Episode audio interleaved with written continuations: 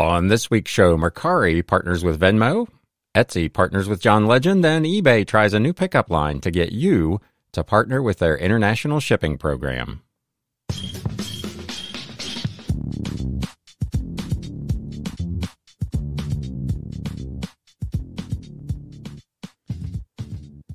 What is up, Galaxians? Welcome to episode number 203 of the Galaxy CDs, Rocks, and Flips Reseller Talk podcast. My name is Ryan, and I am a full time reseller, part time YouTuber, and podcaster working out of my home here in the greater Cincinnati area. And this channel is all about the flip life. We have got a bunch of reselling news this week uh, with updates from Amazon, Etsy, Mercari, and more. And we've got some interesting items in the What Sold recap at the back end of the show, so you'll want to be sure to stick around for that as well. If you're into the technical part of podcasting, uh, I am recording today on a new microphone. I picked up the Neat King Bee II last week. This is my first time using it. It's a if you if you're watching on YouTube, you can see it's a really interesting looking piece. You can't quite see all of it, but it is definitely a unique looking microphone. So so far, I think it sounds pretty good. You can let me know if you're watching on YouTube. You can let me know in the comments. Uh, but with all that having been said, let's get into this reselling news.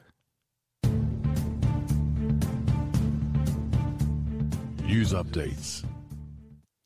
So I posted this the other day over on my Instagram account. If you're not following me over there, it's at Galaxy CDs Rocks. But Mercari now accepts Venmo. This article is on Seller 365, and as always, I will link to all of these in the show notes and the video description below. But uh, they now, in a move aimed at improving user experience and boosting sales, the popular online marketplace Mercari has announced that it now accepts Venmo as a payment option. Mercari, the article says, known for its user friendly interface and extensive product listings, allows individuals to buy and sell new or used items. With the addition of Venmo, a leading digital wallet service, Mercari sellers can now offer their buyers a seamless and convenient payment option. Venmo is widely recognized for its simplicity and popularity among users. It enables peer to peer transactions and secure money transfers. Mercari aims to enhance buyer confidence and reduce transaction friction, which is always a good thing. I don't know that this addition by Mercari is a game changer for them overall, but anything that can reduce obstacles and, as they mentioned, friction between the buyer and completing the transaction can be nothing but good. This integration will allow Mercari sellers to tap into the existing Venmo user base, potentially expanding their customer reach and increasing sales. One of the big advantages they note split payments with Venmo on Mercari purchases. In addition, Venmo users can split payments with friends and family on Venmo, snag it on Mercari, and easily split the cost from the Venmo app, which is kind of cool. Uh, they mentioned that the security aspect is another significant benefit. Venmo's robust payment infrastructure provides protection against fraudulent transactions, instilling trust in both buyers and sellers. There is a link in this article to Mercari's full blog post on how this is all going to work. So if you're inclined to check that out, uh, that will all be here in the show notes and the video description below for you. So eBay made an announcement uh, this week, ostensibly to warn people about some changes in international shipping rules and regulations for me, this was a kind of ham handed uh, way to try to get people to sign up for their new international shipping program. International shipping, they say, is becoming more complex as more regulations come into effect or are enforced. Sellers who are self shipping internationally are required to comply with international shipping regulations. If you are self shipping, below are some updated regulatory requirements you should know. Note that these aren't exclusive, and if not complied with, your item could be held at customs or returned, and you may face fines and other penalties.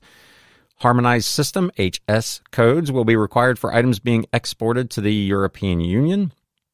Customs uses those codes to properly identify products for duties and tax. There is a link to the harmonized system codes. I know when I ship things overseas on Mercari, they do request a harmonized code, so I'm familiar with some of those. But if you're not familiar with that program, there is a link in here. European Union rules now require detailed product descriptions, Increased regulations surrounding hazmat goods, restricted items, and hazardous materials aren't always the same thing. You can learn more about it by uh, clicking the link again in this article. One of the requirements of the EU Digital Services Act is that sellers must offer a minimum of 14 day returns. The DSA also requires sellers to register and they may be responsible for package recycling fees. I've seen this pop up several different times. So there's a lot going on if you're doing ship on your own international shipping. And this is eBay's subtle uh, little pitch. Smart ship tip. Remove the paperwork and guesswork with eBay International Shipping. Simply ship to our domestic hub, and eBay will take care of everything, including customs and returns for you. You can learn more about it by clicking on the handy link. uh, in the article. So there you go. If you're shipping on your own internationally, the the international shipping program when it works correctly, does take all of the guesswork out of it. You don't have to do really anything. You ship your item to eBay and they're responsible for the rest of it. There is a downside to that, which we will get into here in a few minutes. Uh, but it's a, in theory, it's a really great program and it eliminates all of that extra paperwork and any of the licensing fees and so on that you might incur, particularly in the European Union. So, good news, bad news there. So here's here's some more bad news. eBay uh, openly admits to competing with sellers. Through the years, eBay has positioned itself as a platform that doesn't compete with its sellers, setting itself apart from its primary competitor, which they view as Amazon. Except for eBay branded boxes and shipping supplies it offers to seller, eBay has never been directly involved in selling products to the general public.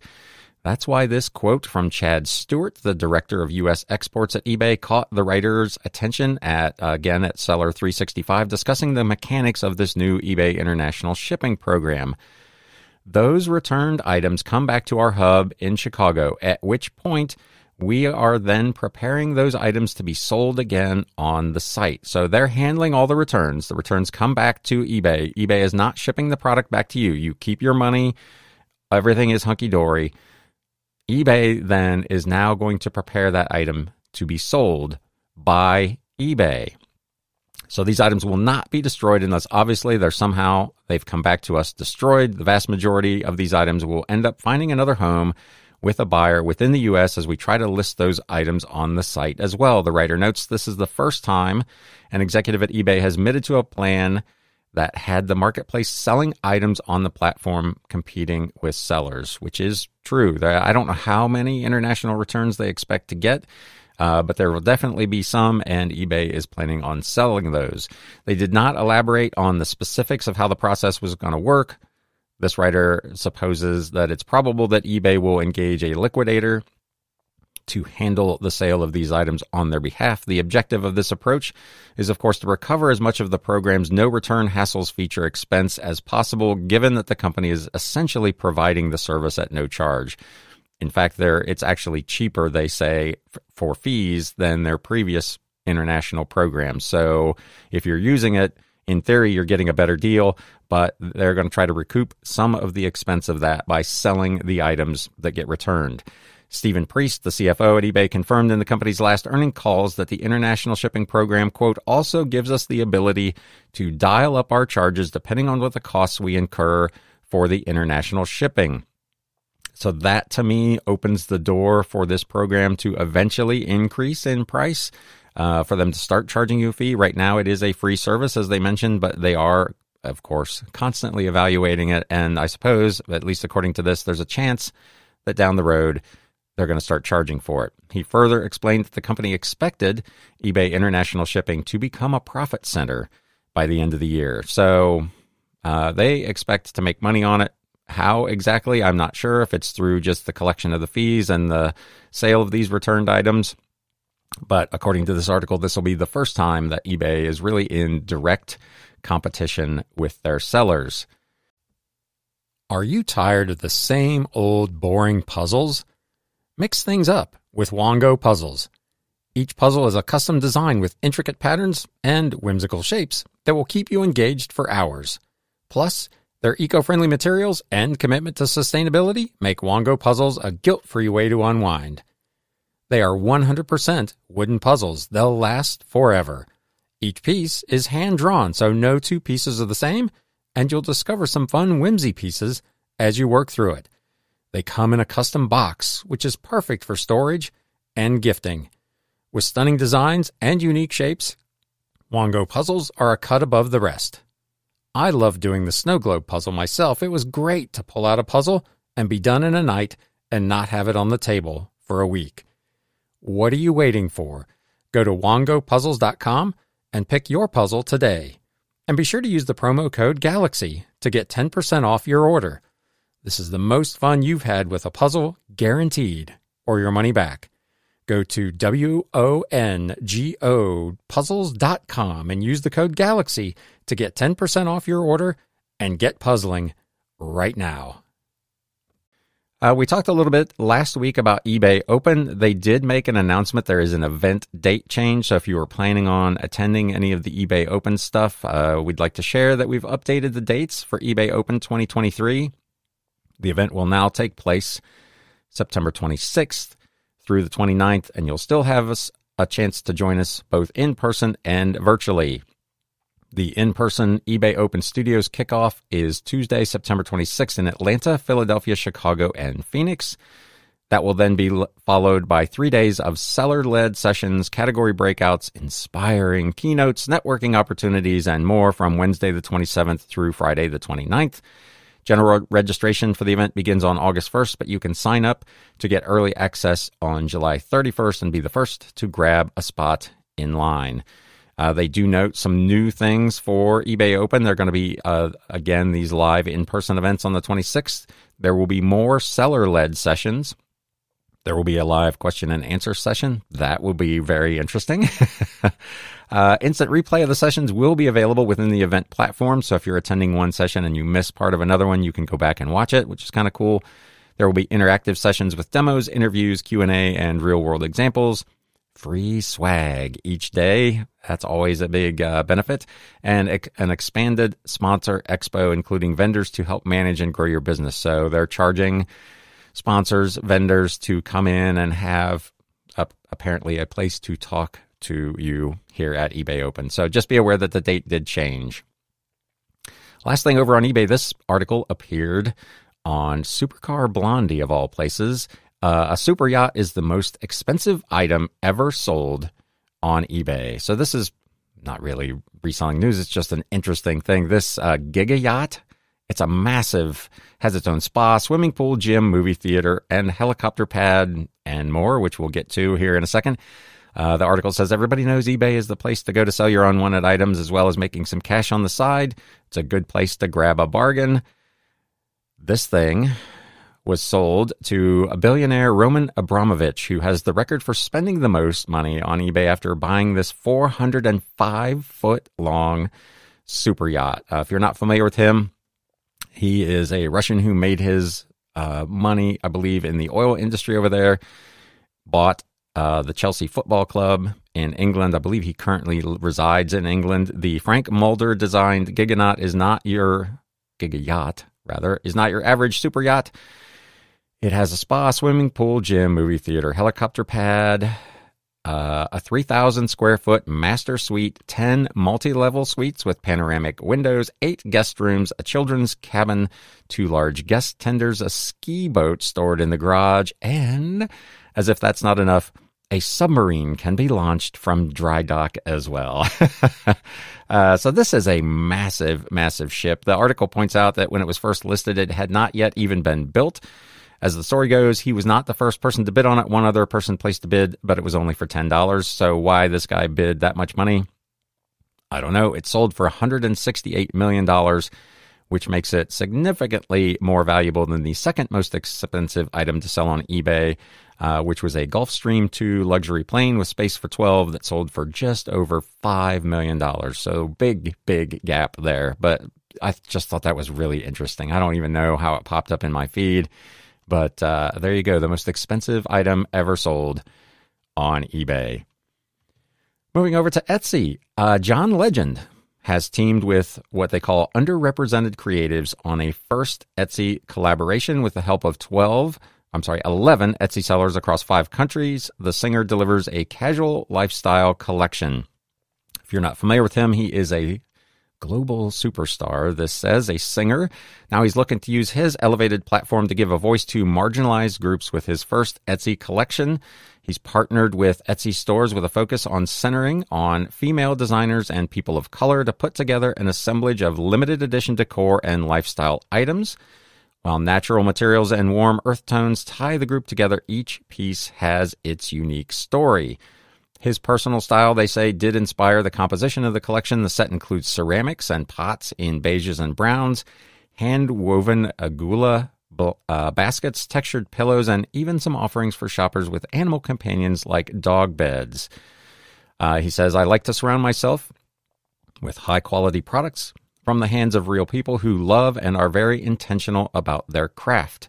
He worked with 11 sellers from Poland, Bulgaria, Canada, the UK, and the US, and he prioritized striking a balance between his own style and the individual aesthetics of the creatives that he partnered with. It was a very special experience for me, he said, to collaborate with all these talented artists because the finished results also tell the story of their producers. Uh, two of the sellers, this article points out, were from the Gullah basket weaving community in South Carolina who used their work to carry on the legacy of their African ancestors. As early as the 17th century, the Gullah people were forcibly transported to America from various parts of Africa and, of course, then were enslaved. Through decades of hardship, the Gullah have preserved their cultural and spiritual connection to nature via these weaving techniques, passed down through now eight generations. This is considered the oldest African craft tra- tradition in the United States. So, really cool that he partnered with these. He is already working, this says, on a second endeavor with the digital marketplace. Uh, his next project will feature winter decorations and holiday gift ideas and is set to be released towards the end of the year. So if you're a big John Legend fan uh, and you're a, an Etsy shopper, this is a match made in heaven. uh, here's some things, however, that are not a match made in heaven. Uh, Etsy has had to explain its payment reserves and how they use them to safeguard their marketplace. So a lot of sellers have noticed recently, for some reason, that their their money is being held up on Etsy. In response to growing inquiries regarding payment reserves, Etsy has released detailed information explaining the significance of this safeguard. When a seller's payment account has an active reserve, a percentage of their earnings from physical orders will not be available immediately for deposit.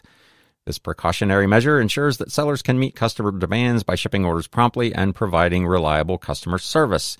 These reserve funds, they note, are released for deposit once the order has been shipped and is in transit, confirmed through tracking number and tracking events with the postal carrier.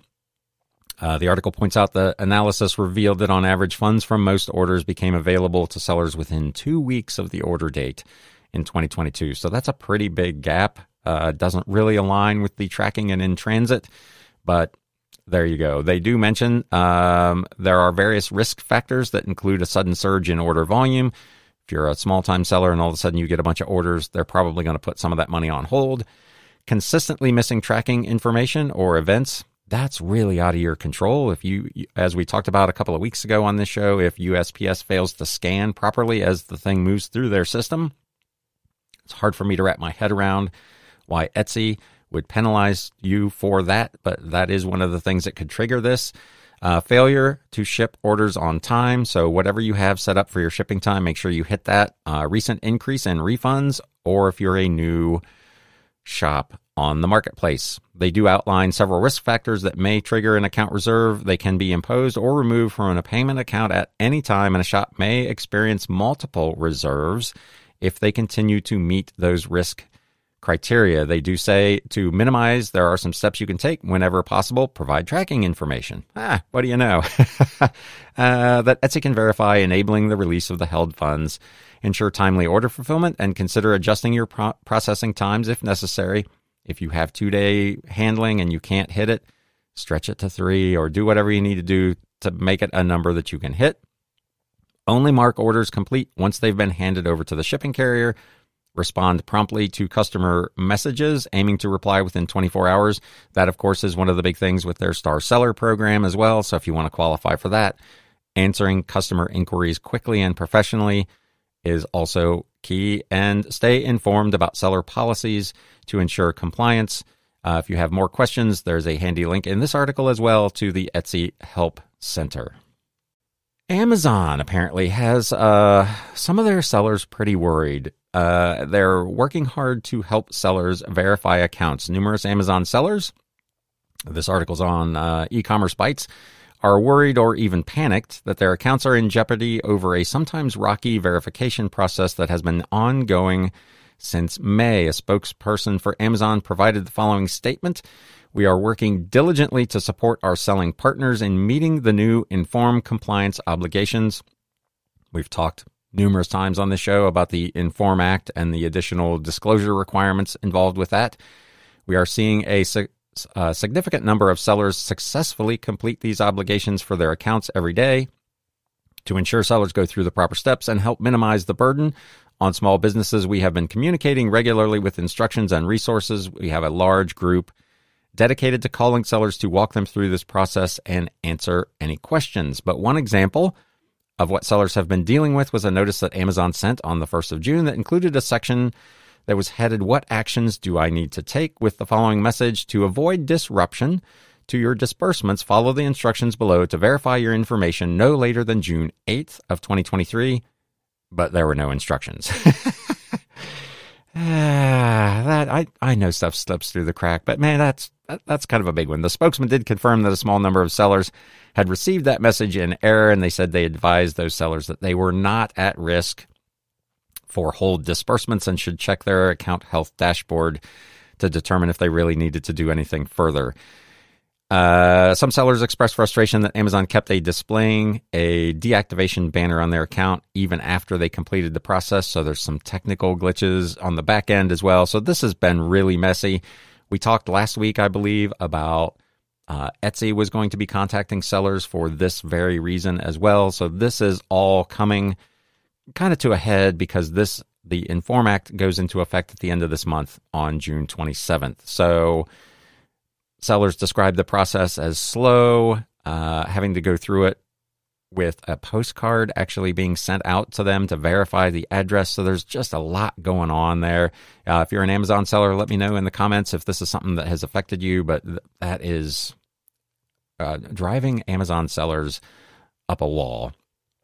Speaking of being driven up a wall, uh, they're answering new questions about their new FBA delivery window requirement. So they're making some changes over there as well. uh, they held a chat session last Tuesday where it answered questions from sellers who use the fulfillment service about a new requirement when sending inventory to Amazon FBA called the Send to Amazon delivery window. Amazon described this as a new requirement that began on April 24th on the send to Amazon shipment creation process. When sellers create a non Amazon partner carrier shipment, that's a mouthful. So, someone that is not partnered already with Amazon, they are now asking you to provide a delivery window, which is an estimated date range of when sellers expect their shipment to arrive at the fulfillment centers.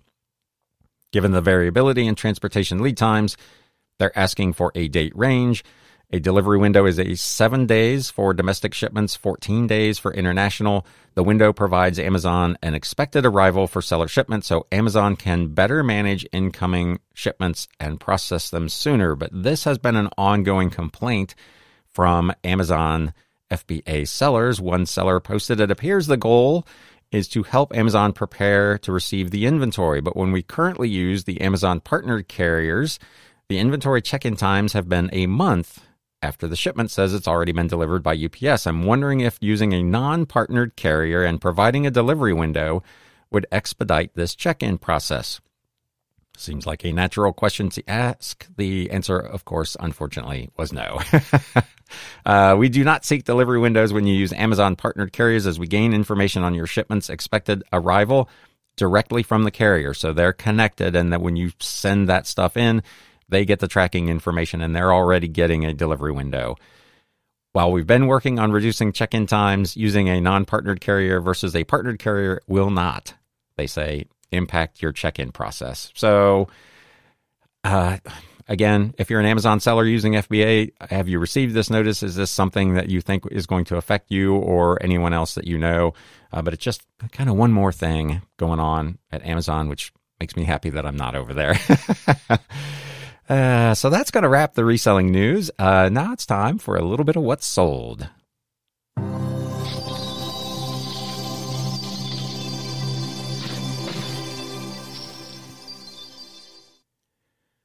So this first item is really kind of a nothing burger of a sale. It's a uh, Life magazine from March of 1996, The Happiest Whale in the World. I sold it for $4.19 on an offer that I sent out plus shipping. But the, the reason I'm bringing this one up because it was just a really interesting note from the buyer. I'm the kid on the cover. Thanks for saving a copy for me. So uh, if you're watching on YouTube, you can see there is actually my head is blocking it, but there's a picture of a killer whale and a kid standing on the other side of the glass. And apparently, the buyer of this item is the kid in the picture, which is really cool. So again, it's a nothing burger of a sale. I'm into the magazine for probably a nickel, so I made a little bit of money on it, but it was just kind of a neat thing. Sometimes when buyers reach out and they have a cool story, it, it makes the job a little more fun than just the money all the time. This was an interesting item I had picked up at an estate sale for a dollar, gosh, probably close to a year ago. I'm going to butcher this because I don't speak Italian, but it is uh, Massime Eterne Sant'Alfonso de Liguori. It's a pocket sized religious book from 1924, all written in Italian. Sometimes I will take a gamble on foreign language books. A lot of times it's really difficult to find comps on them because nobody else has them. I was actually at an estate sale this last week that had a ton, I mean, tables full of really cool German language books, but I couldn't find comps on any of them. They were asking $3 a book, which is way over what I normally like to pay. So I ended up not buying many of them. I did pick up a couple, but foreign language books can be very difficult to research. In this case, since it was a dollar, I went ahead and, and took it and gave it a shot. We sold this thing for $21.99 plus media mail shipping. I haven't talked about these in quite some time. Uh, you may recall, if you're a longtime listener, I had bought a big, big box of Schwinn bicycle catalogs from the 60s through the 80s, and I've still got just a couple of those left. I, if I recall right, I'm into these for like 16 or 18 cents a piece, and they have just been fantastic. This is one of the last ones that I had to sell. I actually had two of these at one point. The first one sold many, many moons ago a Schwinn BMX and Youth Bicycles catalog from 1989. This is in my current uh, 30% off sale. Sold for $23.09 plus customer paid shipping. So uh, if I ever stumble on another box of old bicycle catalogs, I will, uh, assuming they're not $100, uh, I will be snapping them up. They were gold. This was an interesting piece from, I believe, 1936 or 1938, the McCormick Deering IHC. It's an instruction booklet for the Little Genius Tractor Plow number 8, model number MCD 3936. Really old, like owner's manual instruction book on how to operate this old plow. It was in a box of old books. I didn't even know it was in there, so I didn't I never even counted it into my inventory. So essentially it was a free item. It sold for $24.99 plus media mail shipping. I mentioned a couple of weeks ago that I had been the last sale I went to was a garage sale and I bought like 102 books for $30 and I finally got around to listing all of those books and has already started to pay dividends. Here is I'd mentioned there were a lot of uh, old westerns in that. This first lot of nine uh, Jensen series stories from William William W. Johnstone. So I packed the, in this big box. There were nine from this same particular series: the Jensen family, the brothers Jensen, and so on. I put them all together in one lot of nine, priced it at twenty six ninety nine plus media mail shipping. I'm into these things, like I said, for what amounts to a little bit less than 30 cents a piece. I paid $30 for that entire lot. This one sold for 27, so I'm almost in the money. Here in about mm, two minutes, I will be fully in the money because I have something else from that lot to share. Uh, so that sale has worked out very, very well. So that's a lot of nine paperbacks. This is, I think, the second week in a row I've talked about lots of books individually. These things are selling for three, four, five dollars, free shipping. You build a lot of them and price them in about that range, and you can end up uh, clearing out a pretty good amount of inventory and making a pretty good lick on them right away. Something else I've not talked about in quite some time model railroad magazines. This is a, a bound set. They're in a three ring binder from Railroad Model Craftsman magazine. This is all 12 issues from 1967, uh, the full year from January to December.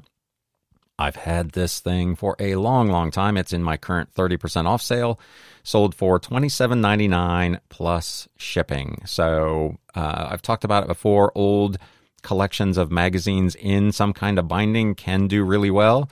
They can be kind of slow sellers sometimes, but this did uh, not bad. I'm into these for a buck 15 a piece. So pretty nice flip.